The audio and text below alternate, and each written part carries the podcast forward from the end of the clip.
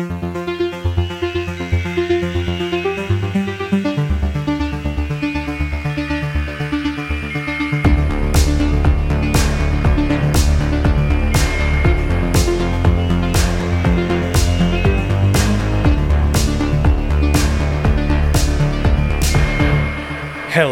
and welcome back to Every Horror Movie on Netflix, the podcast where we watch, review, and discuss every goddamn horror movie on Netflix. I'm Steven. As always, I'm here with my friends and co hosts Patrick Hello.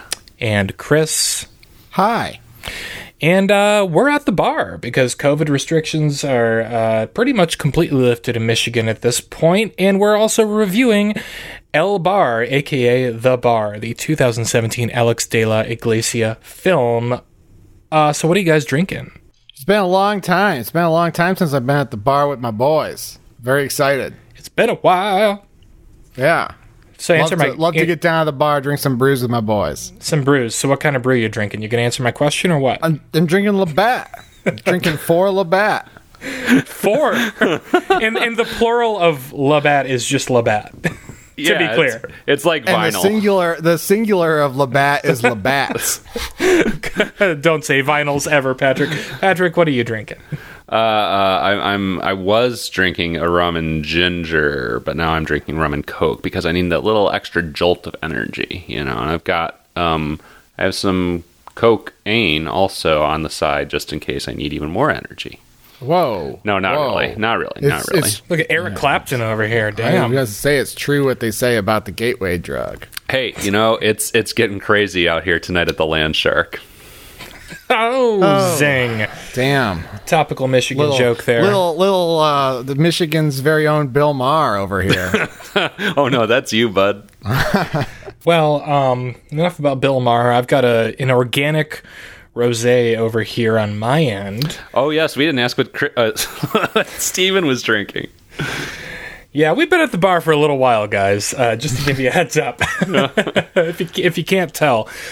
So, you know, at the beginning of every episode, we like to just kind of catch up, talk about what other horror related adventures we may have been on uh, in the past couple of weeks, unrelated to the homework at hand. Have any of you guys seen anything spooky lately? Experienced anything spooky in real life? Yes, I have. yes. What do you got, Patrick? I followed through on the assignment that we like. I don't know. I feel like some of us half-assedly committed to at the end of the Blair Witch Project episode, and then some of our fans like kind of held our feet to the fire and were like, "Okay, follow through and watch the Blair Witch sequel." So I did follow through on part of that assignment. I watched, and I already forget uh, how this title is sequenced. I think it's Book of Shadows, Blair Witch Two. I think it uh, omits the word project, but you I know whatever. right. It's Yeah. Book of Shadows, Blair Witch 2.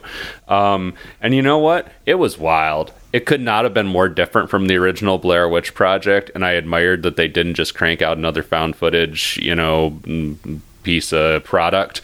It's, I mean, it's not good, but it was interesting and weird and over the top and kind of campy, and I'm glad I watched it. So thanks uh, to those who, you know, said, hey, watch this shit.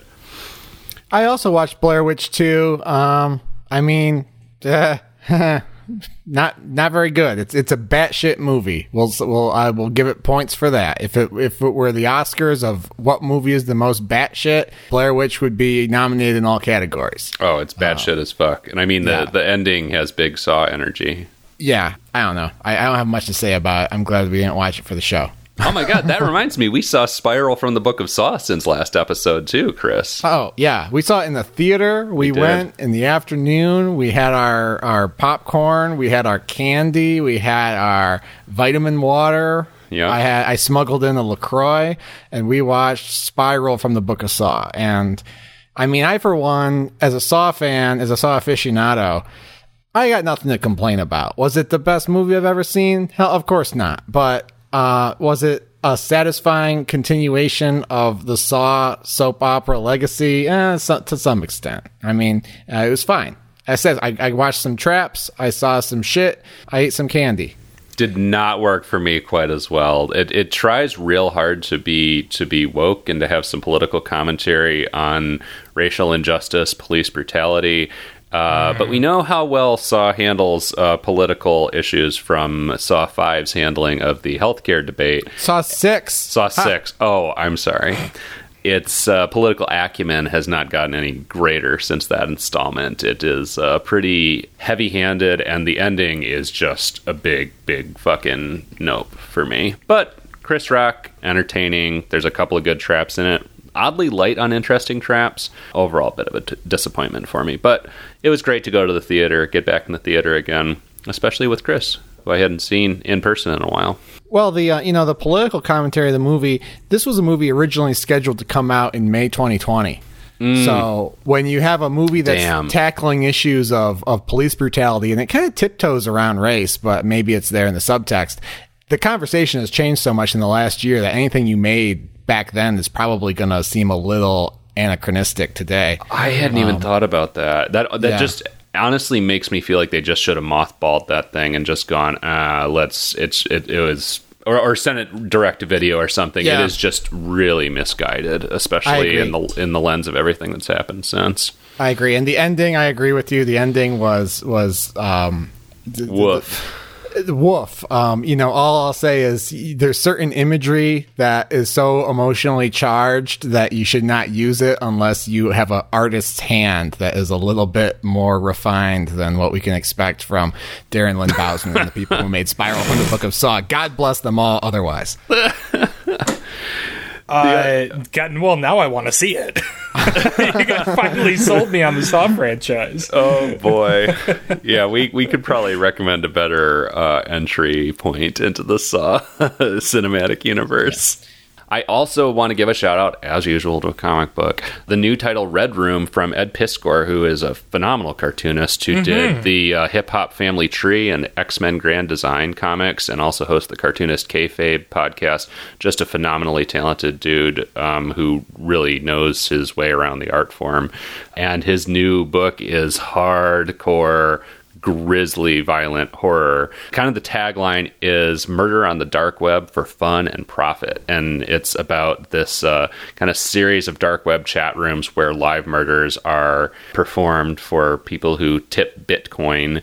And it's going to be, I think, sort of a, a series of self contained, uh, sort of anthology like stories about people and characters who revolve around this whole universe. It is gnarly, it is violent, there are horrifying kills rendered with brilliant like R crumb level grossness and detail. It, it left me a little lacking on the character side, I will say, but I fucking love Ed's cartooning and I love that he's doing a horror book.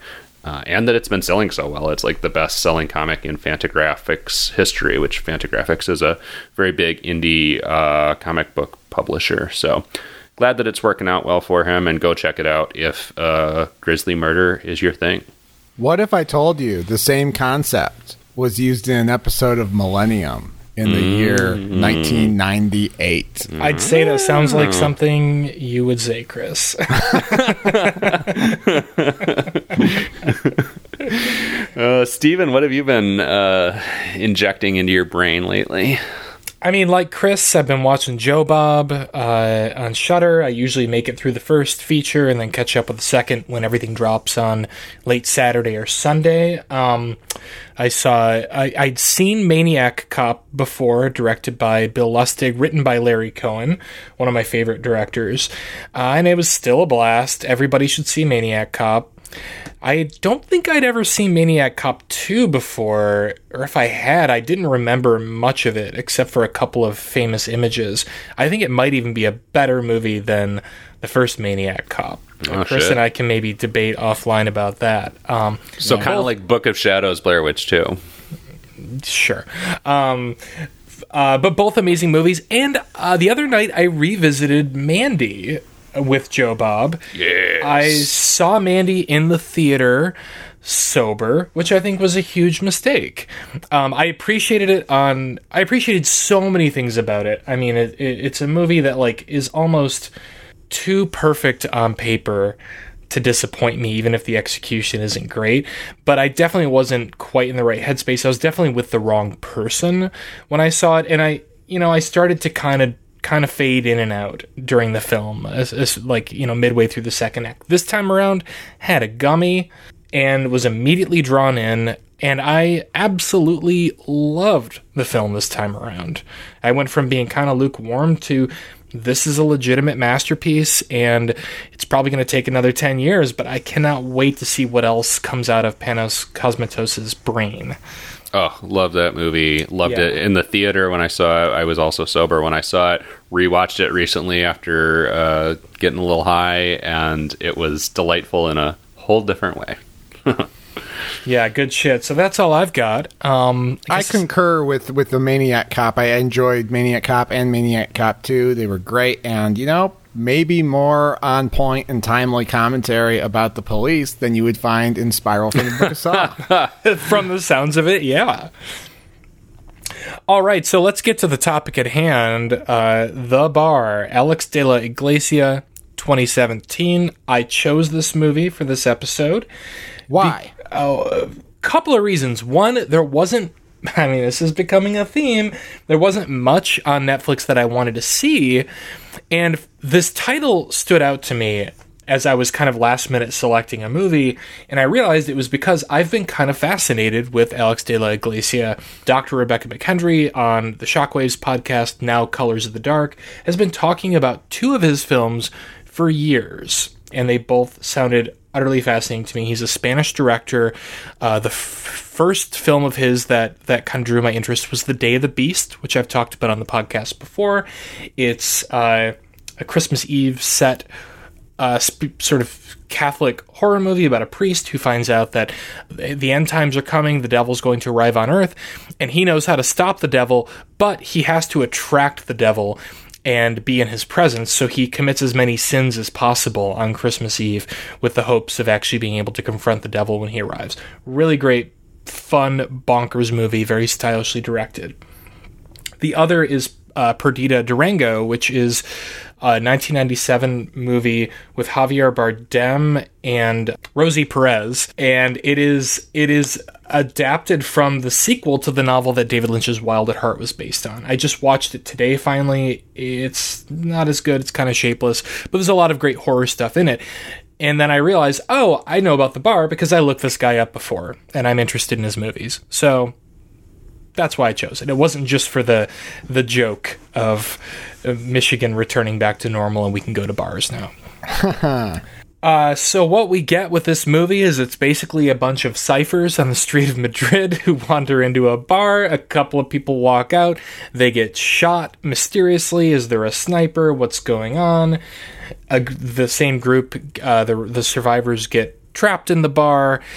Uh, the strange things start to happen outside. The entire sort of uh, courtyard area is is suddenly devoid of human beings the military shows up and they light a tire fire to try and make it seem like these murders never happened and uh, we're, we're left with this this group of people becoming increasingly tense about what they should do in this precarious situation while they're locked inside Yeah, it's basically one of those self-contained thriller type movies that we've seen before where you have kind of a small cast of characters stuck in one spot and lots Yeah. of interpersonal drama. Reminded me a lot of Await Further Instructions. Um, and so our, our, our main cast is basically we have uh, a young woman who stopped in the bar on her way to a date, uh, and she's kind of our I wouldn't say protagonist. It's very much an ensemble piece, but she's the character that we kind of follow the perspective of the most. yeah We have a young professional who like works in technology, who's just kind of there in the bar working. We have a middle-aged woman who is work, who's there uh, mostly for the slot machine.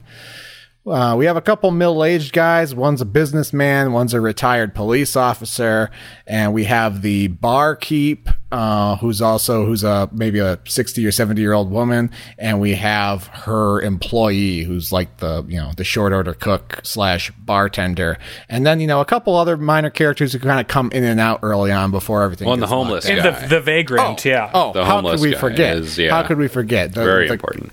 Catholicism's answer to Joker in the form of jesus christ this this wiry kind of homeless guy who is a little bit crazy, but maybe not. Maybe he's crazy like a fox. We don't know. And uh, he's he's he's unpredictable and chaotic and damaged.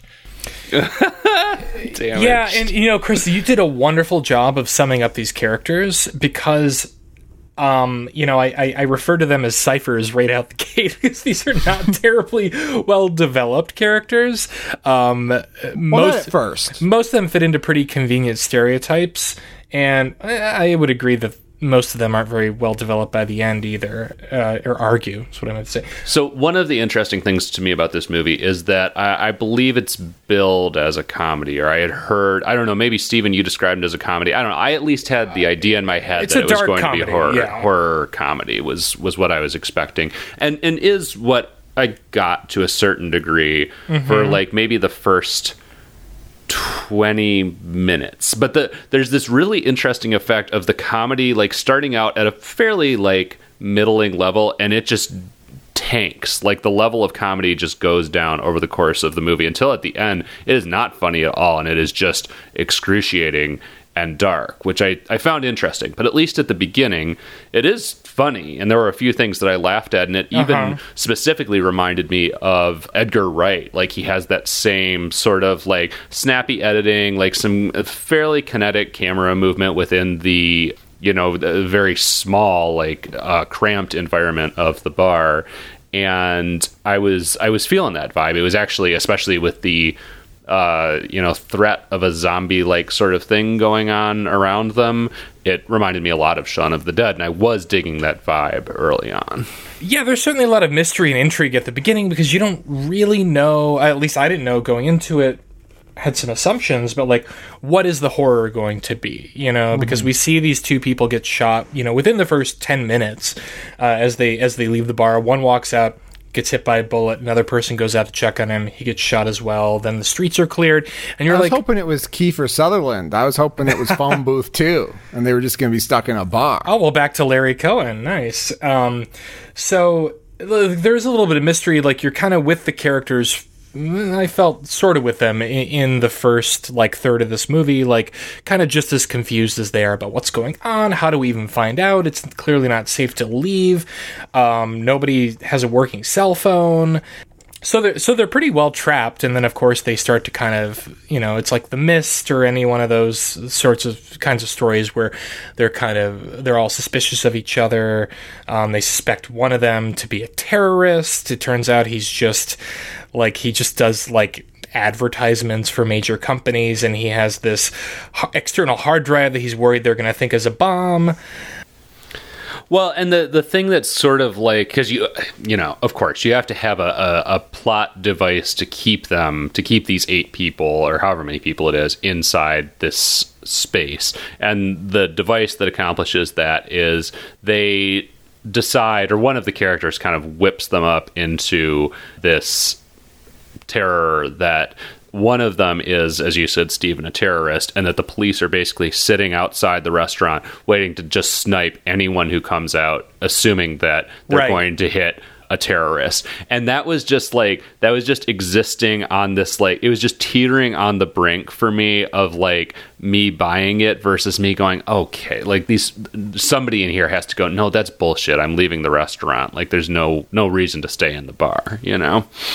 I'm with you in that it's it's fairly contrived, but also like we have established that like it's getting real weird outside. Like like they've seen the two people who have walked out have both been immediately shot. Then the streets are clear. Then the SWAT team comes in and sets a tire fire where the bodies were, and we're not sure exactly what the motivation for that is in the moment. Chances are not good of surviving leaving this bar. So what do you do? They they do what I think comes fairly natural, which is to suspect that okay, one of us is the reason. Uh, we just need to figure out who it is, and eh, I don't even know what they would do at that point if they did. So, I mean, it's a movie where the actual threat, you know, they try to figure out what it is. I don't think it's too much of a spoiler to say that it may be biological. I mean, the opening credits of this movie are all about germy things. And things well, like oh, that. that's I don't right. think it's too yeah. much of a spoiler to say we never really find out. Like, this movie does not really offer answers in the end. It offers a lot of theorizing among the characters, but you never quite figure out what the hell is going on.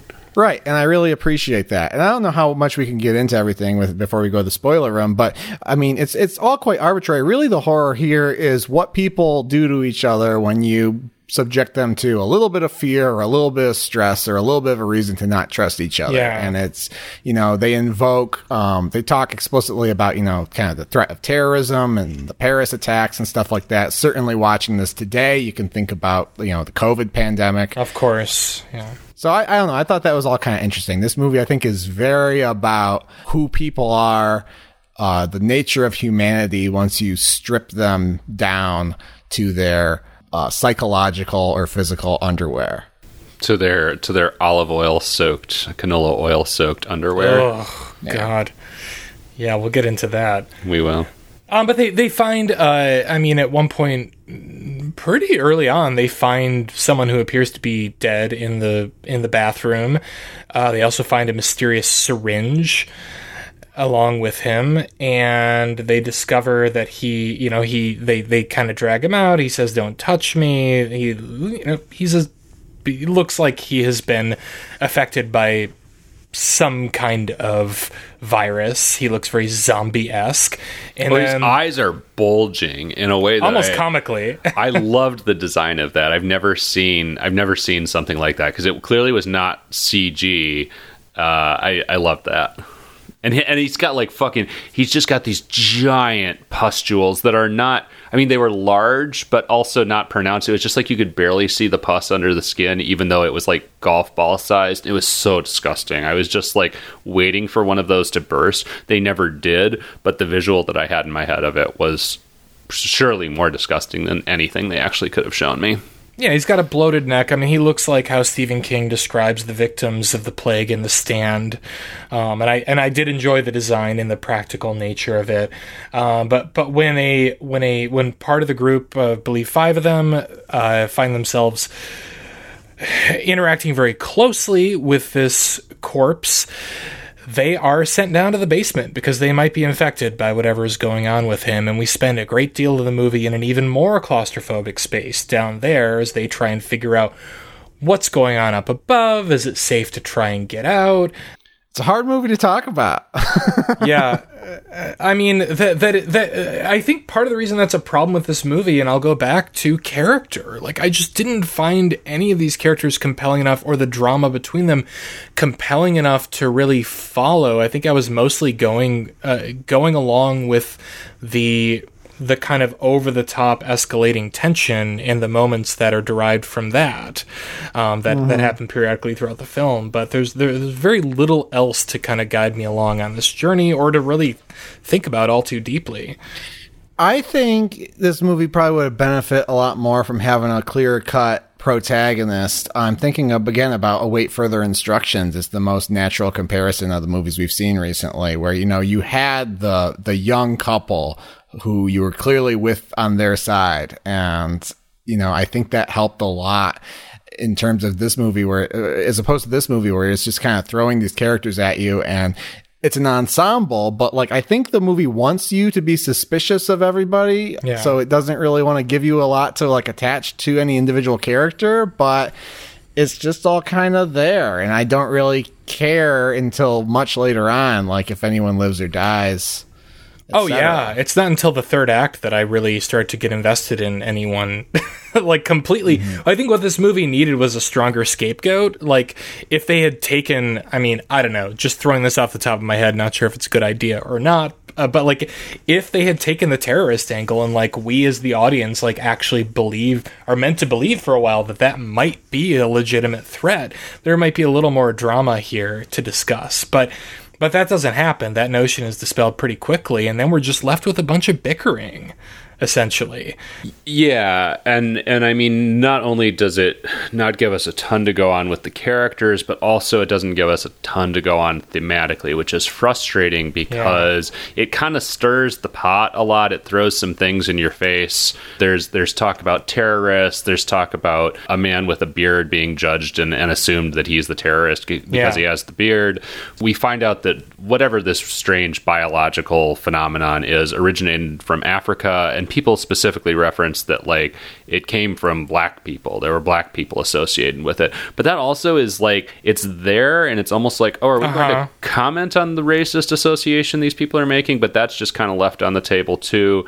Uh, we've got the the homeless guy who we've mentioned, and at one point, you know, he he certain he seems to have a certain level of like knowledge, whether it's just mania or his out of control spirituality, I guess, about what's going on. And at one point, he calls out the group for judging him for being, you know, homeless and destitute and down on his luck. But uh, again, that doesn't really get played out because he just turns out to be exactly like the psychotic terrible person who everyone assumes him to be in the first place. So mm-hmm. I don't know. It's just all kind of stirring the pot and like I, attempting to play with some social issues, but it either just deserts those those points, those sort of theses that it sets up, or otherwise kind of delivers on like the grossest possible interpretation of them. And and and by the end of the movie, like the ending, we'll get to it. I'm not going to go into any detail uh, about it, but to me, it just felt like a grand, like, eh, just kind of throwing up yep. our hands. We're done. All right, it's over.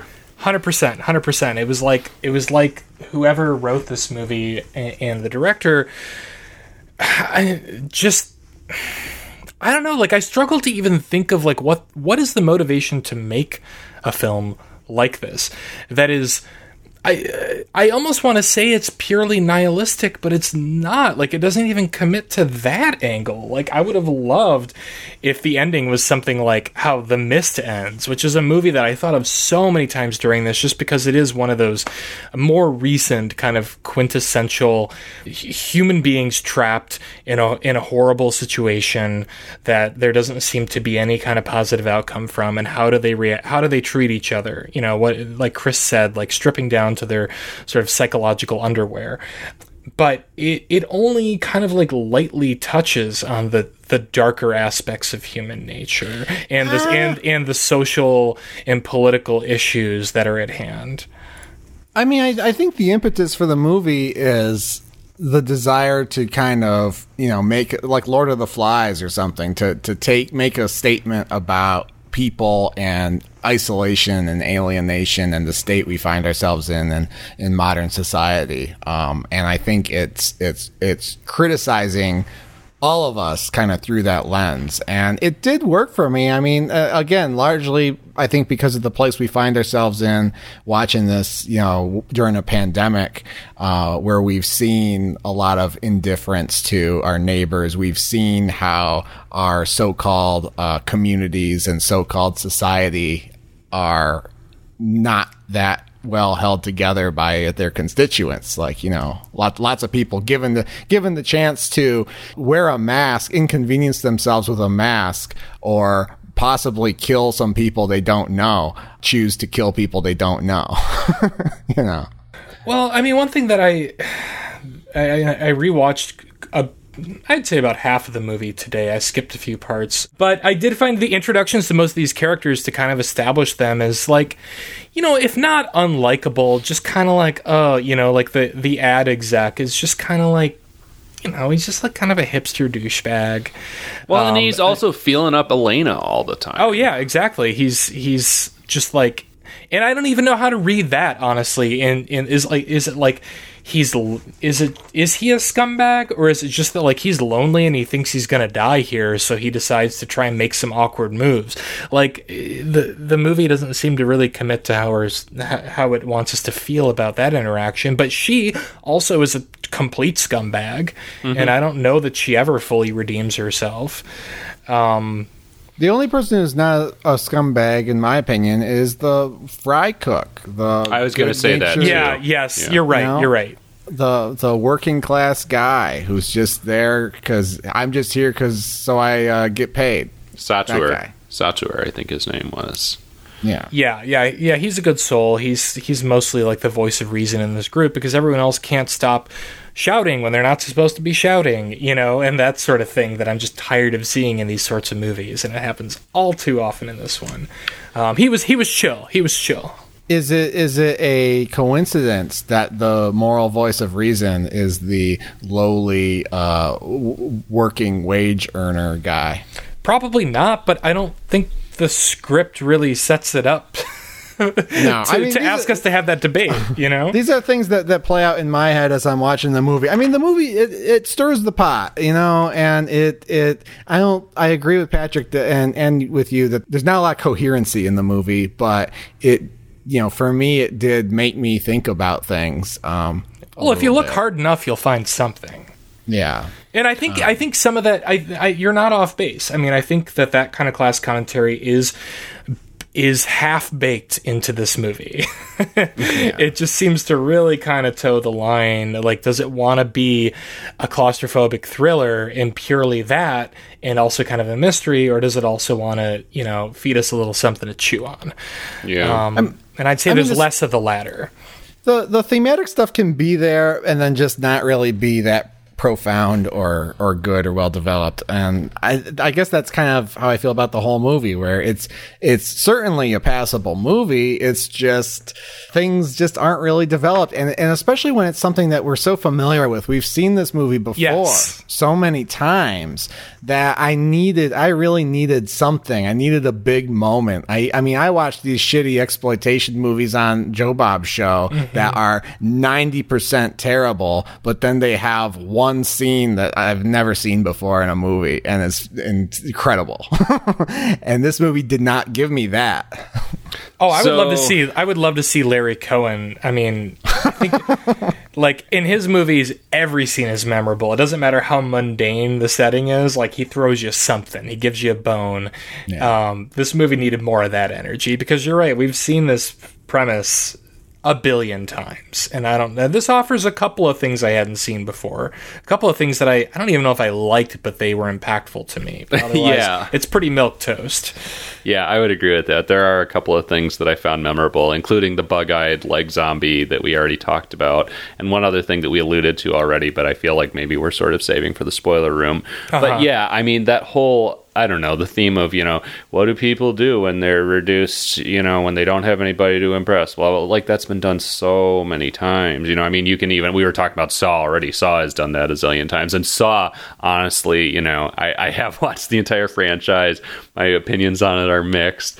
But Saw, even generally, tends to do something more memorable with that you know rather hackneyed theme than than this did it just i don't know you mm-hmm. can ask that question but you have to have an answer to it you know? And i don't know this has i mean i get this has an answer. It's just an answer that i've seen before which is everybody is really shitty to each other and is just petty squabbling pieces of trash Yeah, and then it kind of enters like Black Mirror territory for me, which I haven't Yeah. watched a lot of Black Mirror. But what I have, Oh, what that's I, a good- the reason I haven't watched a lot of Black Mirror is because the Black Mirror episodes I've watched are very much like, hey, that thing that keeps you up at night in soc- uh, about society that like really bothers you. Here it is. Look at it. Mm-hmm. Yeah. and it's like.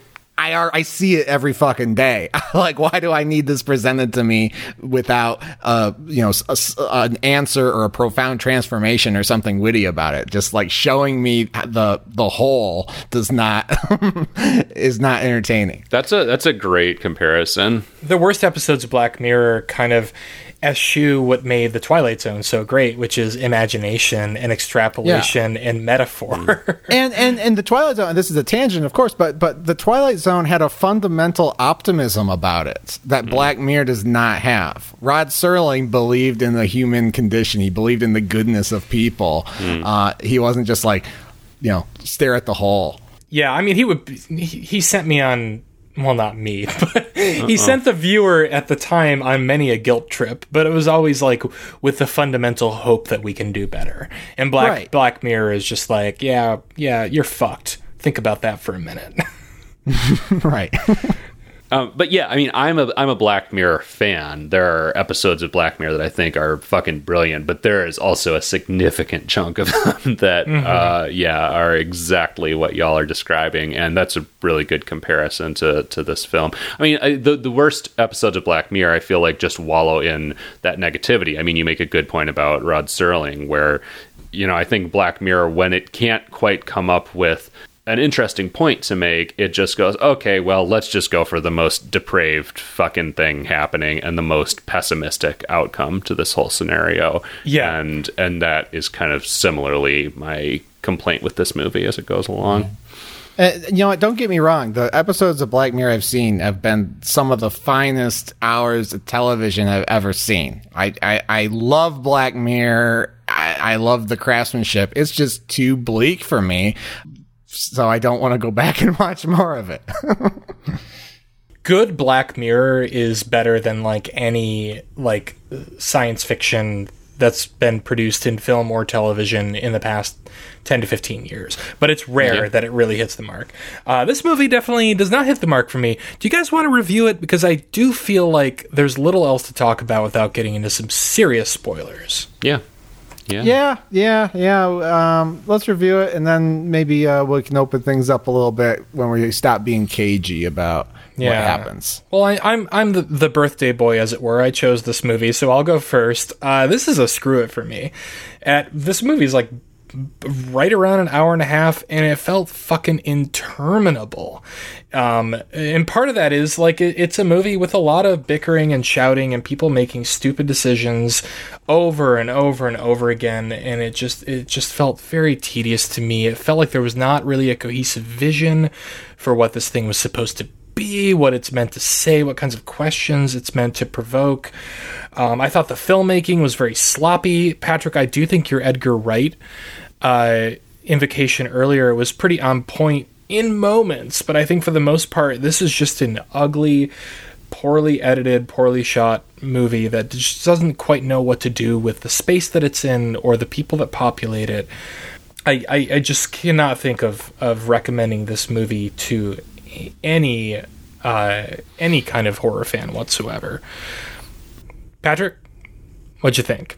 Um, I don't know. It's it's hard. I'm trying to come up with a with a Q-it for it, but uh, I'm trying to come up with a Q-it for it because there were a lot of elements that I did appreciate. You know, as I said, I enjoyed the early tone that set the stage for a movie that I thought I was going to enjoy and that I was on board for. I did actually like a lot of the craftsmanship. I, I think it's better directed than kind of the the the picture you just painted, Steven. I mean, I was just thinking about the uh, even just the blocking within that space and how much thought had to have gone into that. Where's the gun going to be? Where's the backpack going to be? Where's this character and that character going to be? It's almost like blocking out a stage play, but yeah, I mean, as we've already gone over, it just kind of fell apart for me more and more as it went along. Um, and it was interesting the way, the degree to which it just like kind of, I could see it like disintegrate almost uh, before my eyes, uh, especially starting with something that did feel promising to me early on. So while I want to give it a Q it, like for some of the things I did like about it, it's just not something I can recommend for the overall experience. So I guess I will go with the screw it. Chris. Well, I'll bail you guys out. I'll give it a cue it. Um, I, I kind of made that decision earlier. I like the movie less the more I attempt to talk about it because I kind of realize how little movie there is in this. But, you know, I did think it was well made. I thought it was technically well done. The characters weren't rich, but I could tell them apart, which is kind of my main. Whenever you have like six characters in one of these Netflix horror movies and I can tell them apart, you're doing better than Yeah, um, yeah. well, half the movies we watch. That's fair.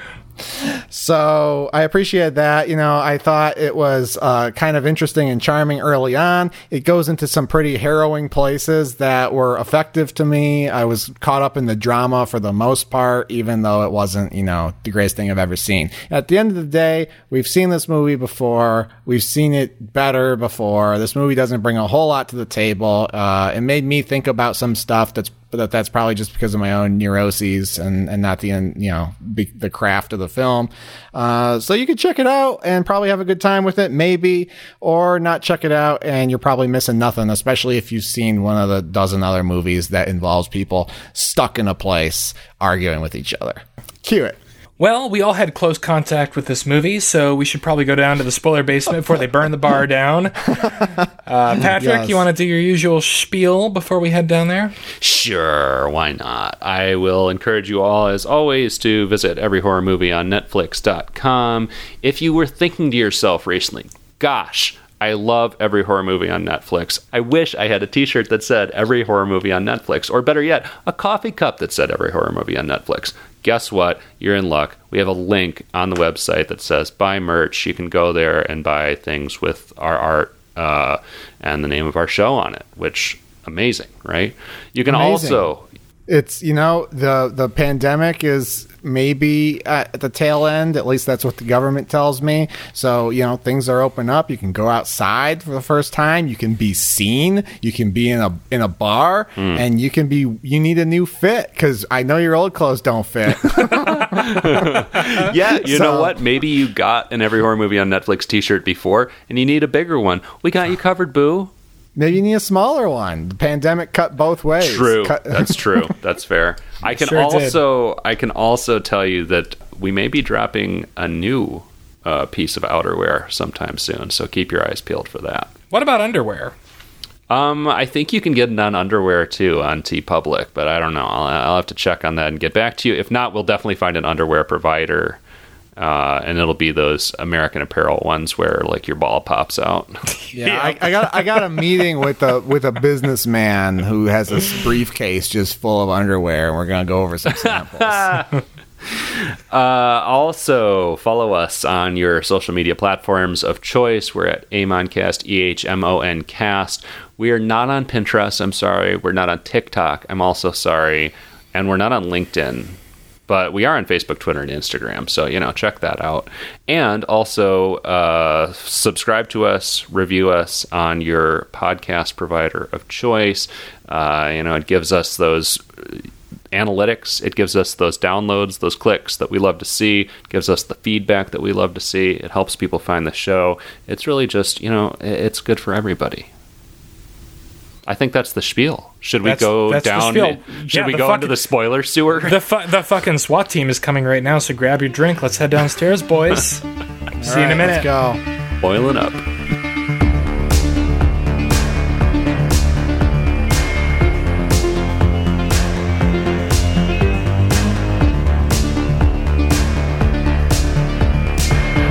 All right, so we are down here in the spoiler basement of the bar, ready to spoil everything about the bar. The bar. Spoil everything about the bar. So, all right, since we're down here, I, I just I, I want to talk about the only thing that's on my mind right now is just dumping a like probably five quart jug of oil over your head like that. That visual, I feel, and the sound of it will never leave me. They decide that they have to like go down into the drain under the basement, and the uh, the homeless guy oils himself up. And I'm just, sorry, like, Patrick, let me- let me correct turns a you. jug upside down. He's a person experiencing homelessness. I'm sorry. He's hou- he's houseless. He's oh, he's houseless. Is that the? uh I didn't We, know we try to an- we try to be as PC as possible on this show whenever yes, we can. Yeah, per- person experiencing houselessness tips a this giant jug of oil over his head to try and squeeze through this tiny hole. And there's just I don't know. There's something about that idea of just pouring that much like vegetable oil over yourself that is just repugnant to me and I, I feel like it's just, I, that's going to leave a mark on me that's one of the things that i saw in this movie that i've not seen in a movie before and i don't think i'll forget it That reminds me of a story that I don't know if I've told on the cast before, but I'm sure I've told one of you.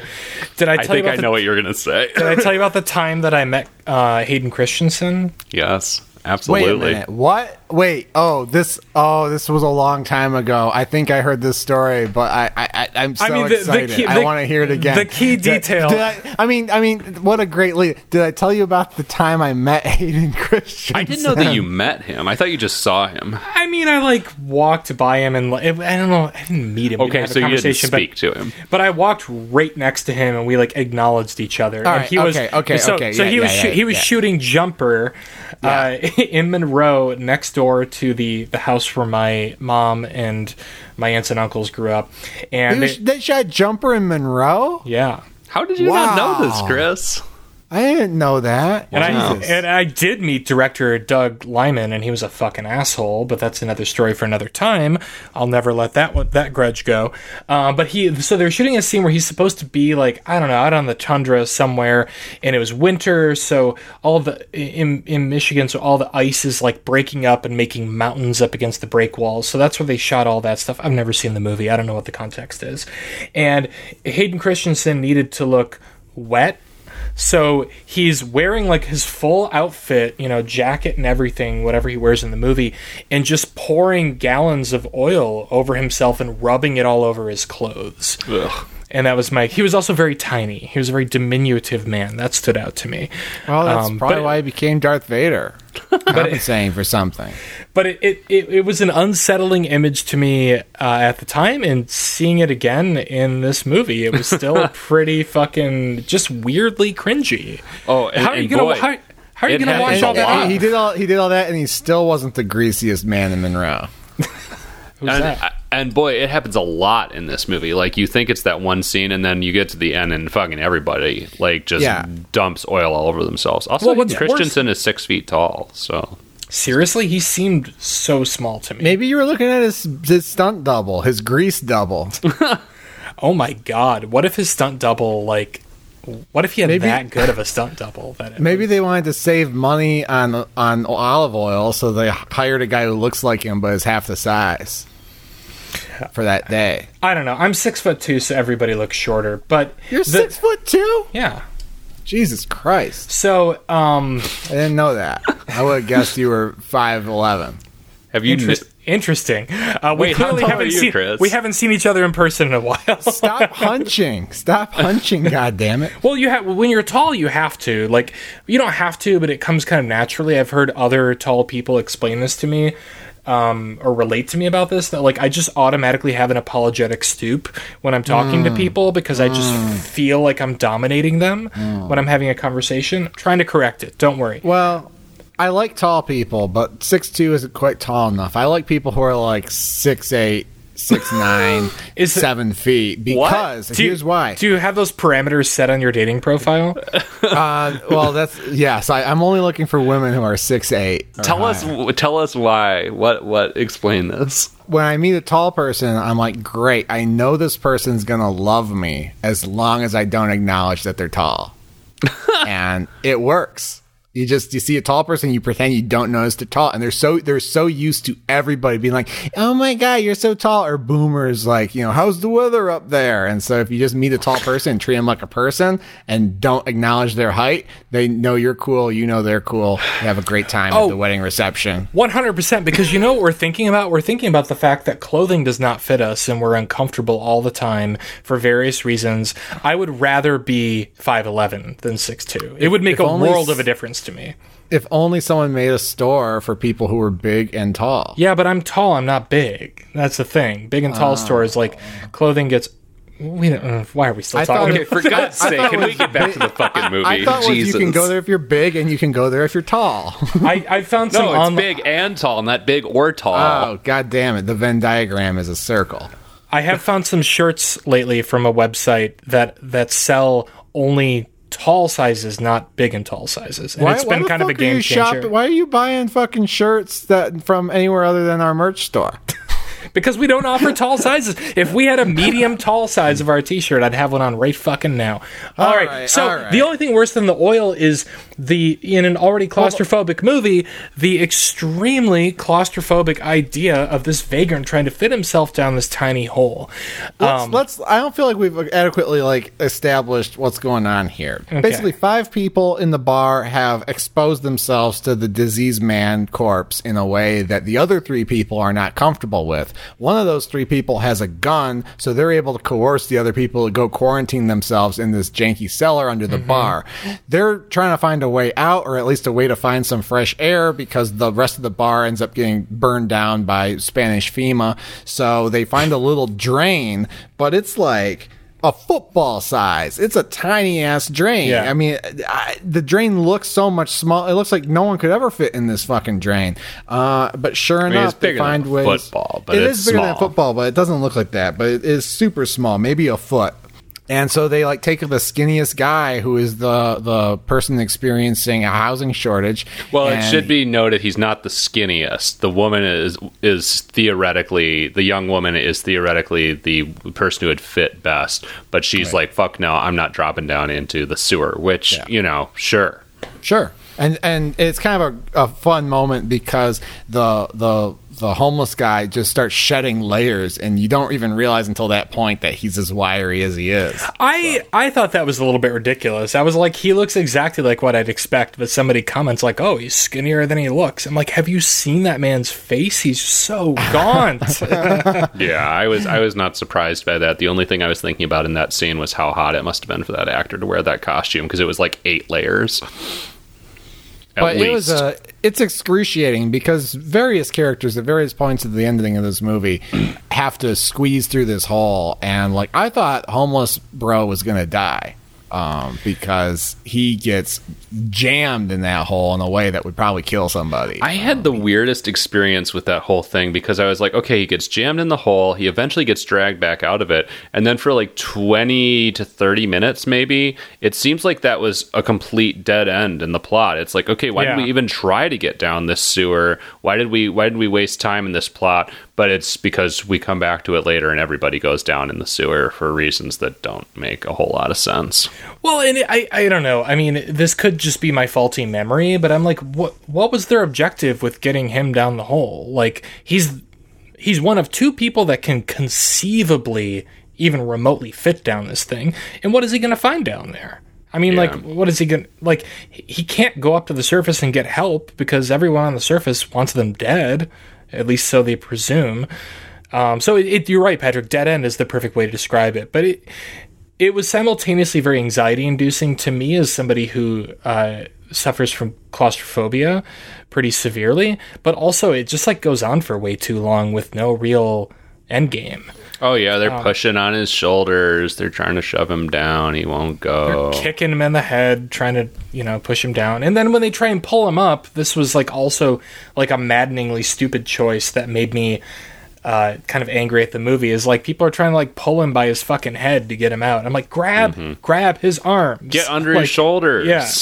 Yeah, they're fish hooking them and stuff, and it's like, it, they, I guess they didn't have someone whose hands were small enough to get under his underarms because that's what they say to our hero. Except Makes they're just no like sense. right up there out in the open. Like anybody could have just scooped in. Yeah. Do you know really that Alex stupid. de la Iglesia is 55 years old? He's a lot younger than I thought he would be, actually, Oh, because he's been making movies since the early '90s. This is my first exposure to him, and this seems like a young man's movie. This seems like It a does. directorial debut. It seems like a young man's movie made by an older man.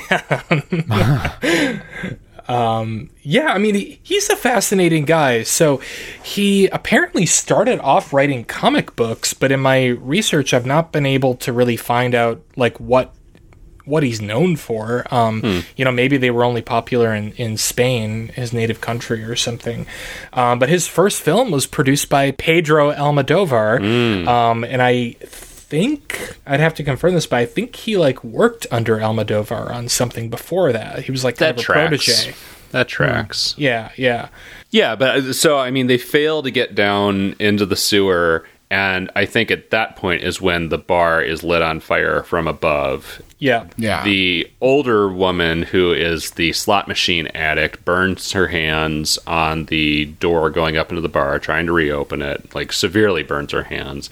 And then they all end up going back up into the bar to find that the people who they had left behind, who had forced them to go down to the basement in the first place, are now all gone, presumed presumably dead. Mm-hmm. And we're on to the next level of trying to figure out what to do.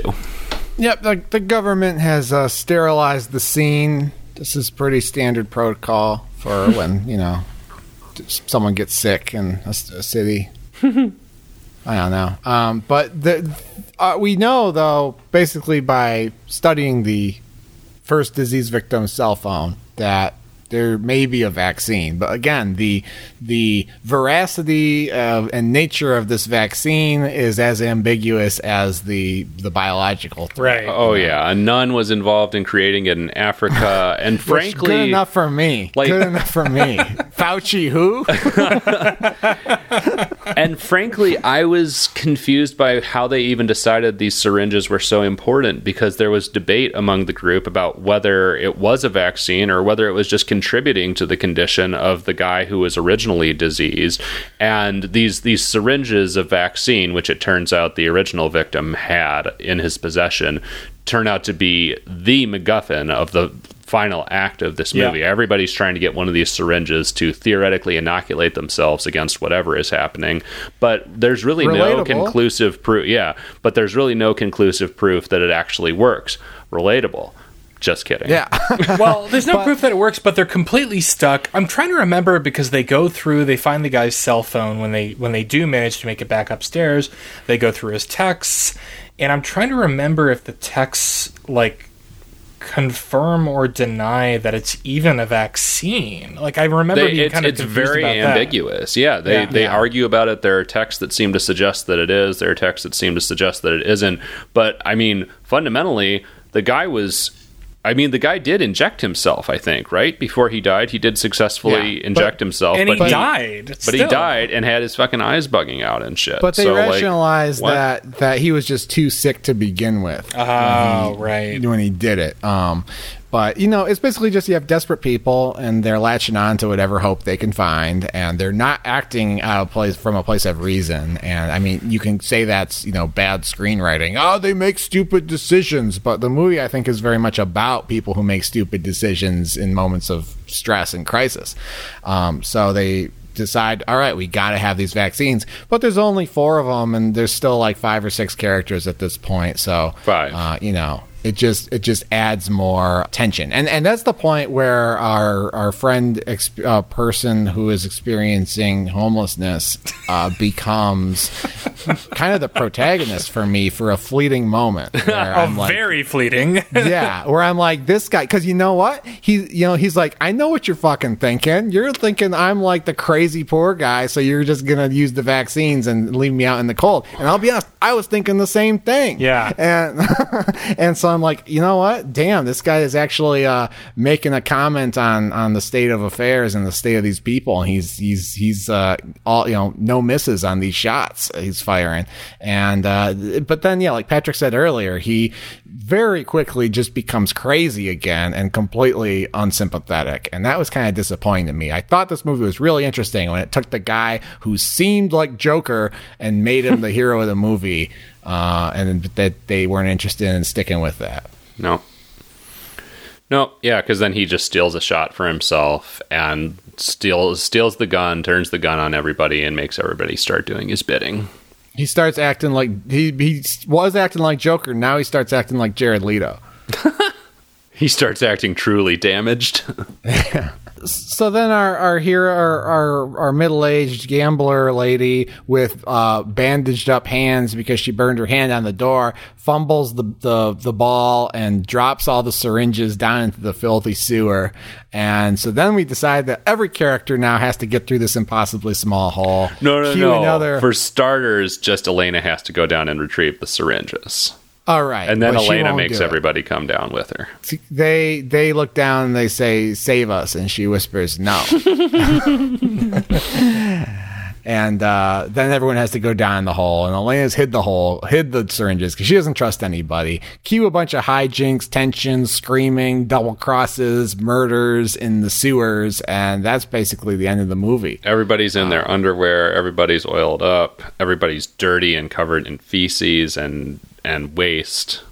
So thematically, you know, we're we're compl- we're fulfilling sort of the loop here, where everyone has just been, you know, stripped down physically and psychologically. They are acting animalistic. Yeah. Uh, there's no comedy. It is just it is just people at their most basal lizard brain, human nature for the most part, with a couple interesting moments uh, in the sequence, but but but not many. Um, and we end up with Elena and uh, hipster tech bro and uh, Jared Leto, and they're climbing up a ladder to escape the manhole with only one vaccine left amongst the three of them. And uh, Jared Leto and tech bro fall to their deaths, and Elena escapes and enter uh, exits a manhole and finds herself in you know downtown Madrid. The happy part it hasn't been cordoned off; it's still business as usual.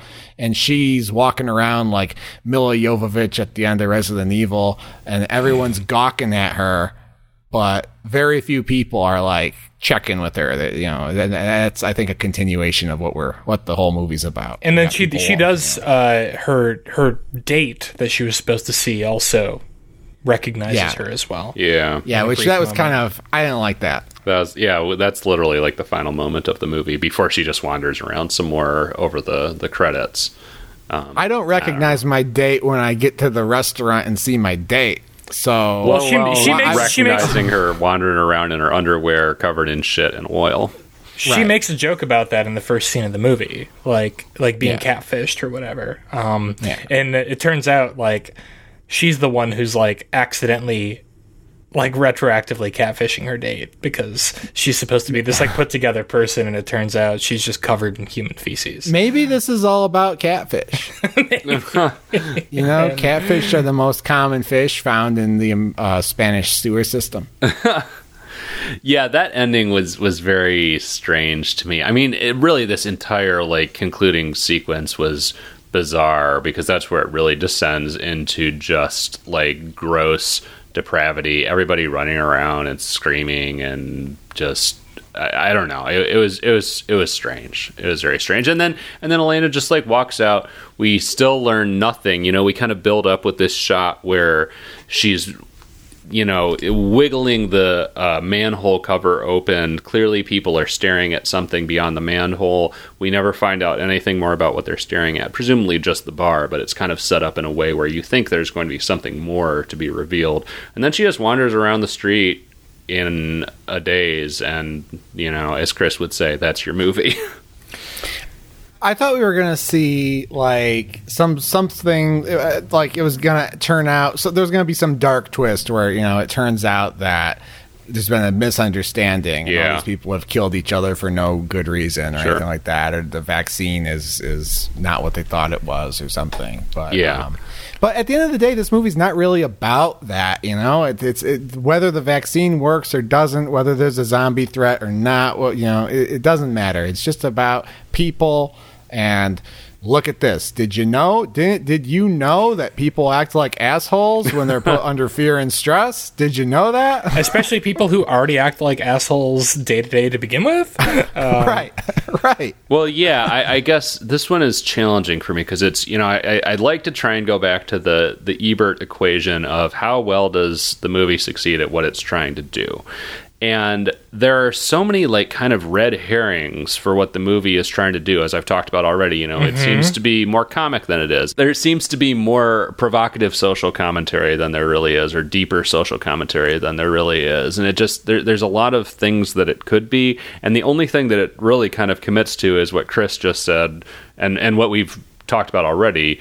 All it really delivers on is this fairly simple theme that we've seen a million times before, and it doesn't do it particularly well. And it's just so frustrating because there are all these other things that it sort of like takes a stab at, and it's like, oh, I could see the universe in which you follow this thread through and and and do something interesting here, and it doesn't deliver. You know, it's just it's frustrating in the sense that uh, you could have a movie that only tries to do this very basic thing and none of these other sort of elements that aren't delivered upon. And it almost might be less frustrating to me because at least, okay, you were just trying to do the one thing, you know? Yeah. Yeah, I mean, I would love to hear. Well, I, I shouldn't say I would love to because I'm over this movie and I never want to think about it again. But I, I'd be curious to know, like, what was like the pitch meeting for this movie? Like, what was the, Uh, like, what what seed did they start with? I have, Right. I, am so unclear on what the intentions are. Um, Yes. Again, it might play very differently to a Spanish audience, and Alex de la Iglesia is very popular there in, in with Spanish viewers in general. Like he's never found much success outside of that culture. So I don't know. I mean, like I'm open to like maybe I'm missing a few things here, mm-hmm. uh-huh. but probably not. I don't know. I mean, this movie wasn't even very well reviewed by some of the Spanish reviews that I found online. So I, I, don't will know. say this uh, intrigues me to check out more of his work as a director. I mean, I his his directorial touch intrigues me. I'm interested to see a movie that he did that that plays with some of the same kind of material or, or tone that this movie does and does it more successfully. So I'll check out Day of the Beast at least soon. So there's that at least. Yeah, that's a hoot. Um, I've heard Witching and Bitching is really good, which has been on and off Netflix for a number of years. I'm, I, I would like to check that out. Like, he clearly has a good sense of humor. I just, the thing that I've found with the two films of his that I've watched is that when he embraces his sense of humor over all else, he's very successful. Perdita Durango is a movie that doesn't seem to know quite what kind of tone to strike. Um, and there are scenes that are very, very funny, and there are scenes that are horribly nihilistic and disgusting and uh, pointless and reprehensible that don't kind of gel with the things that I like about the rest of the movie. Um, but I, but I'm with you. I want to check out more too. He's got a new series on HBO Max called Thirty Coins that's pretty well reviewed. This just, goddamn, this just didn't do it for me. Mm-hmm. It made me want to. It made me want to go to a bar for real. All right, so what are we watching in two weeks, guys? I think it's time for the wheel to subject us to its whims, right? Oh man, that wheel of death! That wheel of death is about to have its way with us, and I, for one, have never been more scared. I'm, I fear this wheel. It's random choice time, baby. I, I, I feel I always feel like we should explain this because I think people are understandably confused if you don't listen to every episode. Maybe you don't know how it works. We take turns picking a movie every episode. Chris picks, Patrick picks, Steven picks, and then we roll out our cyber wheel of death, which picks from all the movies on Netflix and just picks out a random one for us to watch next time, which is what we're about to do. Yep. So cyber wheel. Uh, let's let's let's give it a spin. Oh, oh, Oh man, I wanna I wanna re-roll, but I'm, that's against the rules. Uh oh, We're watching Grandmother's Farm. oh. Okay. What the fuck is that? It's a Middle Eastern movie. It says a guy's getaway to an isolated farm in the desert goes from fun to frightening when a mysterious guest crashes the party. It goes from fine, fine to, to fucked. Grandmother's Farm. It also spawned Grandmother's Farm 2. Oh, Uh, yeah. I'm excited. Yeah. Ch- uh, We'll check that out. That'll be in two weeks. We'll be watching Grandmother's Farm. Well, at the very least, it's nice and short. It's an hour and 11 minutes. Oh, hell yeah. All about that. God bless. That's like a 28 minute album. I love it. Good. That that that then our episode will only be you know how long Two will our and a half episode be hours. then? Yeah, two and a half hours. All right. All well, right. great. Well, we've been every horror movie on Netflix. Thanks for joining us here at the bar. Hope you can, uh, you know, if you're not already vaccinated, hope you can get fully vaccinated soon and go out to a bar yourself, see your friends again, hug some people, kiss some if people. If you're not already vaccinated, get vaccinated by any means necessary, and you know what I'm saying. get the fuck out there yeah and and see your friends watch some horror watch some horror movies with them uh, you know like we used to do in the before times it, it'll be beautiful you'll thank yourself um, so for every horror movie on netflix as always i've been steven I've been Chris. I am Patrick and will continue to be. bye bye Bye.